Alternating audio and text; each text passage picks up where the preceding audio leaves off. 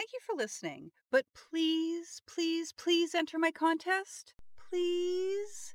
There are lots of ways to get entries. Just do one easy thing for one entry, or take the time to do several easy things for several entries. The following is also posted on the social medias. Rate the show on iTunes for an entry. An additional entry if you comment when you rate on iTunes.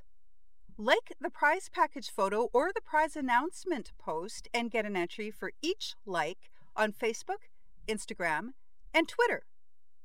Share the prize package photo or the prize package announcement post and get up to three entries for sharing on Facebook, Instagram, and Twitter. Comment under the Where Are You From post, which will go up the same day, and get up to three entries for commenting on Facebook, Instagram, and Twitter. Not on social media? Send me an email at livingthroughextinction at gmail.com and put contest entry in the subject line. If you could find it in your heart to do just one of these things, I will appreciate you forever. Moving on, please be advised that I don't just believe shit I hear in podcasts, and you shouldn't either. Be skeptical and confirm information before sharing it. Please also be advised that I do swear and I don't bleep that shit out. So listener discretion is advised.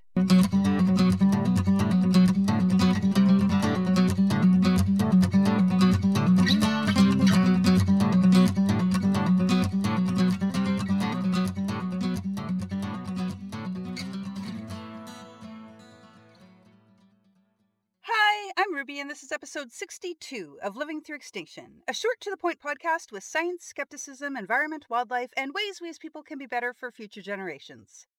My apologies for the last episode. I still feel like the world is falling apart, but I'm in a bit of a better place now. Better enough to get back to my therapy, which at this time is this podcast. This episode drops June 2nd, so happy Pride Month!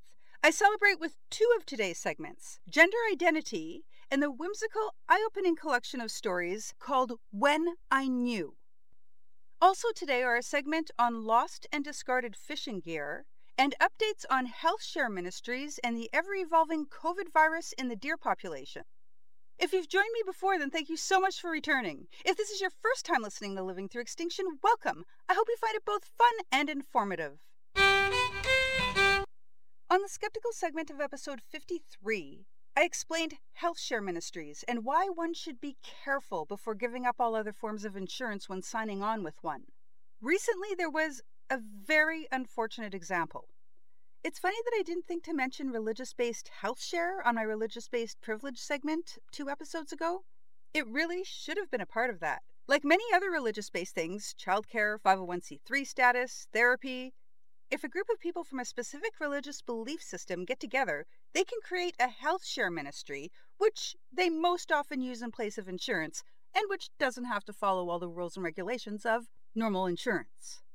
They often get cited for their wording in ads because they unfortunately really do try to make themselves sound as much like insurance as possible, but most are famous for refusing claims for outrageous reasons. You can hear more details about that in the episode 53 segment. Sharity Ministries was previously known as Trinity Health Share. They were at one time providing coverage. Can you hear the scare quotes in my voice? Providing coverage to more than 40,000 households. The thing is, they almost never paid out any claims. This ended up leading to lawsuits. As word began to spread about all the declines for payouts, and then the lawsuits on top of that, members began to drop out. Less members putting money in plus lawsuit costs led to Sharity eventually having to claim bankruptcy. Now, approximately 10,000 households may have to claim bankruptcy as well, as they have been left with hospital debt that they can never hope to pay because this was their only form of so called insurance. An estimated $50 million is owed to the members of these 10,000 households by the Health Share Ministry Sharity. So, just a reminder if you really do prefer to go with some form of health share ministry than with something that is regulated, be careful. Investigate. Talk to members who have made claims. If there's anything in writing, read the fine print. Look at it all very carefully. When it comes to unregulated, religious based health sharing ministries, please be skeptical, damn it. So here's something I never put any thought into before lost and abandoned fishing gear, also known as LAFGs, also called ghost gear. It turns out we probably should be thinking about it as it makes up 10% of ocean plastics and 70% of ocean large plastics. A study that was done on the Great Pacific Garbage Patch, you know, that giant accumulation of garbage in one spot in the North Pacific, of this 80,000 ton collection of garbage, an estimated 42,000 tons are megaplastics. And of that 42,000 tons of megaplastics, 86% are fishing nets. LAFGs consist of things such as nets, lines, and traps. Off the coast of Mexico, more than 640,000 tons of these items are dumped or lost every year. In 2018, 300 sea turtles were found dead as a result of entanglement in discarded or lost fishing gear. In 2021, a pregnant whale was found entangled off the Orkney coast. 66% of marine mammals have been affected in some way by the ghost gear, also 50% of seabirds, and all seven species of marine turtles. Nets specifically can keep killing for decades, even centuries, depending on what they're made from. This longevity and ability to just keep taking out fish makes lost and abandoned fishing gear the deadliest form of marine plastic. It's not only killing animals, though, these large plastics are also damaging habitats and ecosystems and littering the ocean floor. The problem is not just growing, but also spreading. The currents are taking these items to Arctic coastlines, also to coral reefs, where they become entangled and do serious damage there. I wonder how much of this is lost as compared to abandoned. I understand that shit gets lost, but abandoned? That's not cool, people. Do better. On the wildlife segment of episode 46, I talked about how the white tailed deer populations in the northeastern US and central Canada are carrying COVID. I also went into how, when a virus like this enters the wild population, it's allowed to continually replicate, allowing for constant mutations, and can eventually evolve into something that can re enter the human population that might be worse than what we've seen so far. Well, the transmission from deer to human has officially happened. But thankfully, at this time, it hasn't turned into something much more dangerous than what we are currently experiencing. A team of Canadian scientists have been monitoring the spread of COVID 19 in deer by taking nose and throat samples from those which are hunted. They discovered a highly divergent coronavirus lineage containing many mutations that is very different from what is currently in the human population. It does not appear to be related to either the Delta or the Omicron variants. In the same region where this lineage was discovered, a man came down with COVID, but it was different from the known human varieties to date. He had recent contact with wild white tailed deer in the area, and testing showed that he did indeed have the virus that came from the lineage that evolved in the deer population. Thankfully, at this point, it hasn't evolved to a point where it's a huge threat, but it's still out there in the wild and it's still mutating and evolving. We can't know what it'll be like the next time it jumps from them to us. Deer initially pick up viruses from humans via water contamination, direct contact, food, and other animals such as mink. When it comes back to the human population in another form, it can be from skinning, carving, etc. The Public Health Agency of Canada recommends that hunters, trappers, and anyone who handles wild deer, especially inside, wear goggles, gloves, and a mask while doing so. Eating the meat is fine, as a virus is killed through normal cooking means. This was what is known as a preprint study, by the way. It's not that it's a bad study, it just hasn't been peer reviewed or repeated yet. After peer review, it will likely be published in a journal. It's Pride Month, so let's start off with some education in gender identity. One's gender identity is the gender of a person's brain. It's their internal self of who they are and whether they are male, female, or other. A person's gender identity has nothing to do with their preferences or their sex. Preference is who you are naturally attracted to. Sex is about sex organs. Identity is in the brain, and this has been shown, as I'll explain in a few minutes. A transgender person has a different identity from the sexual organs they were born with. A person with a penis may feel female in every way. A person with a vagina may feel male in every way Or a non binary person may feel like they do not fall into either of those categories, or maybe they fall into both. There's been a whole lot of not just disinformation, but outright lies about transgender people, transgender issues, and transgender treatments. I'd like to take a moment to applaud the Science Versus podcast for going through all the bullshit put out on the Joe Rogan podcast around this topic. They showed, with peer reviewed science, that the shit he allowed to be spouted and he agreed with to boot is absolute bullshit. If you've known more than 100 people, you've likely known someone who is transgender. You just didn't know it. It's none of your business after all. Not all trans people are out. Many live their true lives from a very young age. You would never know, and if you show bigotry in your day to day life, they would obviously never tell you. The bigots, mainly religious based ones trying to convince people of their stance, love to use bigoted based, highly biased, poorly conducted studies to back up their positions. They can't find any legitimate studies, so they create their own, and holy shit, are they awful! Like the Littman study, Oh my God, the bigots love to quote the Littman study. Any reasonable skeptic or person of intellectual integrity will take one look at the flaws in this study and see it for what it is deliberately created propaganda.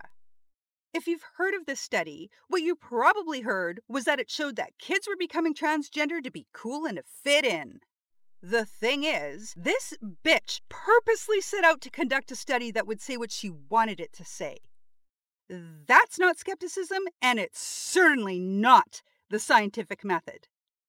First thing to note is that she spoke to the parents, not the kids. The parents were the ones making the claims that their kids were just doing it to be cool. To be cool. Are you fucking kidding me? One in ten transgender children is sexually assaulted. Three quarters of transgender kids are treated poorly by other kids. And this includes being beaten. And these parents are saying they're doing it to be cool. Fuck them.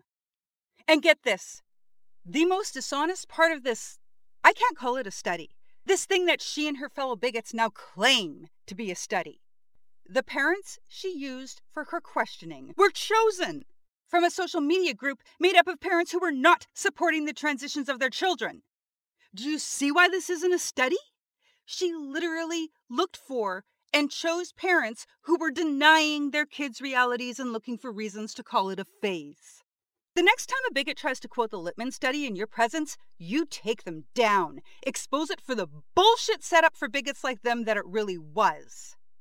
Real studies conducted with honesty and skepticism have shown the truth about gender identity. One real study presented at the 2018 European Society of Endocrinology's annual symposium, which was focused on the brains of adolescents who had gender dysphoria, was based on brain scans. Cisgender men and women have some visible differences in their brains when images are taken. The most observable are the different volumes in certain areas. When transgender individuals are scanned, their brains match the cis brains of the gender they identify with. A person with a vagina who identifies as male has the brain patterns of cis men. A person with a penis who identifies as female has the brain patterns of cis woman. I don't see how it could be any clearer. Your brain is who you are, their brain is who they are. Period. Another real study did an analysis of all the peer reviewed articles they could find that were published in English from 1991 to 2017 and that reported on how transitioning affected the lives of transgender people. That's a lot of studies that they went through. 93% of these articles found that transition improves the overall well being of transgender people. 7% reported mixed or null feelings. They found zero peer reviewed studies in that time period that showed overall harm. Zero. They concluded that transitioning is effective in treating gender dysphoria and significantly improving, even saving, lives. It does this by improving the quality of life being lived, by providing a life with greater relationship satisfaction, by increasing self esteem and confidence, and by reducing anxiety, depression, suicidal ideations, and substance use. The other thing that bigots try to convince everyone of is that this is new. This is some agenda pushed on kids by the liberals? It's batshit crazy, but that's the US and some of Canada now. None of this is new. There has been no sudden increase in the percentage of transgender people. The only increase is in those who are out. A chart of the number of known transgender people from 100 years ago to now starts off very low, has a dramatic increase, then evens out at that top level. A chart of the number of known left handed people 100 years ago also starts off very low, then has a dramatic increase, then evens out at the top level. The increase happened decades earlier with left handedness, however. While my grandfather had his hands wrapped with a ruler and was forced to use his unnatural hand, by the time my mum was in school, the nuns weren't enforcing it anymore. Even though left handedness is a natural part of who someone is, it was not accepted, and it was considered perfectly normal to punish kids who were caught using theirs. It doesn't mean there were no left handed people. It just means they learned to use or fake it with their right and hid the fact that they were naturally left handed. The drastic increase in the chart happens after the church ditched that ridiculous belief. There weren't more left handed people all of a sudden. There were more known left handed people all of a sudden. As time went on, more and more became comfortable being honest about their left handedness until a time came when nobody cared anymore. Some people are right handed, some are left handed. So fucking what, right? There is no trend in kids being transgender. If anything is a trend, it is being open and honest about who they are. There's the same percentage of transgender people today as there were a hundred years ago. But thanks to increased acceptance and support, much more open and honest about it and living their true lives. Less are faking it. Less are killing themselves. I truly believe that if you have a problem with that, you are not a good person. Educated people know it's nothing new. It's been recognized around the world throughout the ages. Christianity is what came and changed the way people think of this perfectly natural biological occurrence. Drawings and sculptures have been unearthed that indicate transgender people in the Neolithic and Bronze Ages. Funeral artifacts in Iron Age burials indicate that Iran recognized three genders at one time. Some indigenous cultures called them two spirit. In India, they were the Hijra, there were even plenty in the late 19th and early 20th centuries who were either out or outed. Actresses, scientists, authors, you name it. They fucking existed. Jack B. Garland lived from 1869 to 1936. In 1899, he joined the U.S. Army.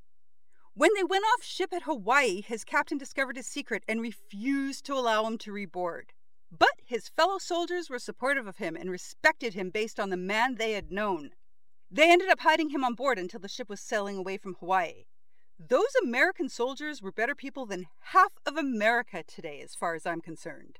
Dr. Alan Hart lived from 1890 to 1962. He was a radiologist, a physician, an epidemiologist, and a tuberculosis researcher. Not just a tuberculosis researcher, mind you, he is the guy who discovered that x rays could be used to detect tuberculosis, which became a huge help at the time with diagnosis. He was unfortunately recognized at his medical school one day, and the person outed him, and he was forced to leave.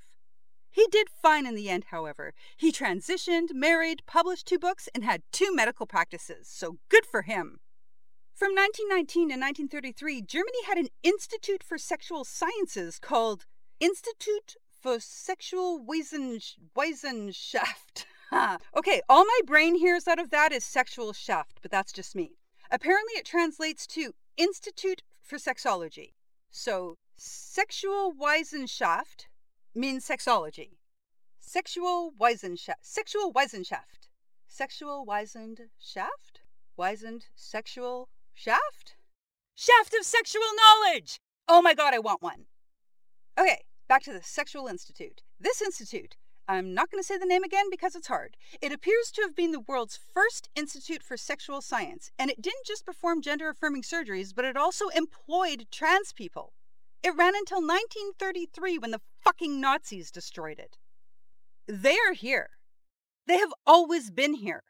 Affirming surgeries are overwhelmingly positive on their lives. Support and acknowledgement of gender identities and chosen names, absolutely 100% makes for better lives and better outcomes overall for these human beings. If you are not aware of the transgender people in your life and you have had no education in these matters, you can fix that very easily by listening to a few Science Versus podcasts that I highly recommend. They cover all things transgender from actual, factual, not bigoted standpoints. The names of these episodes are Trans Kids, The Misinformation Battle, The Science of Being Transgender, and Science Versus takes on Joe Rogan again about trans kids. Three great episodes. Please go listen. Educate yourself, it makes all of us better. I would like to introduce you all to a book. It's been around for quite some time, but I still find it thoroughly enjoyable. This is one of many discoveries I've made at my place of employment. We have a copy with our display books, so I presume my plant worked on it when it was first published. When I Knew is a collection of stories put together by Robert Trachtenberg. It is mostly made up of people's stories of when they first realized they are gay, queer, etc. Though there are also some coming outs and some instances of parents figuring things out as well. Some stories are a single sentence, some paragraphs. Some stories need a whole lot more room than that. They range from sad to humorous to heartwarming.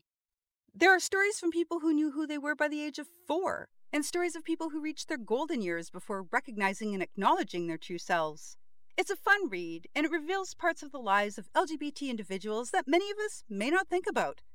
I'm going to share a one sentence story that's actually on the back cover as well. Quote I knew I was gay when the most exciting part of my bar mitzvah was meeting with the party planner. Unquote.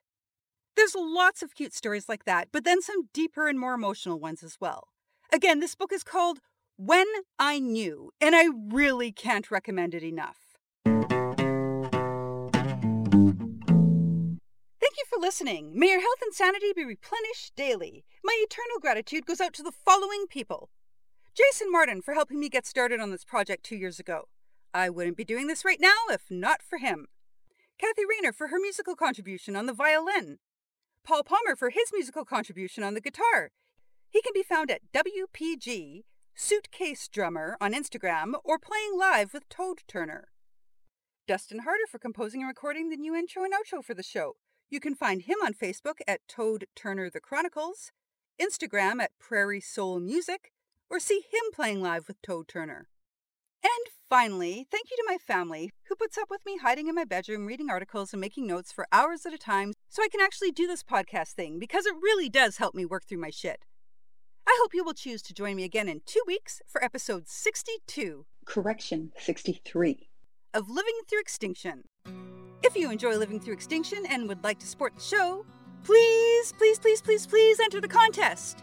There are lots of easy ways to get entries. Just do one easy thing for one entry or take the time to do several easy things for several entries. Each of the following actions will get you an entry.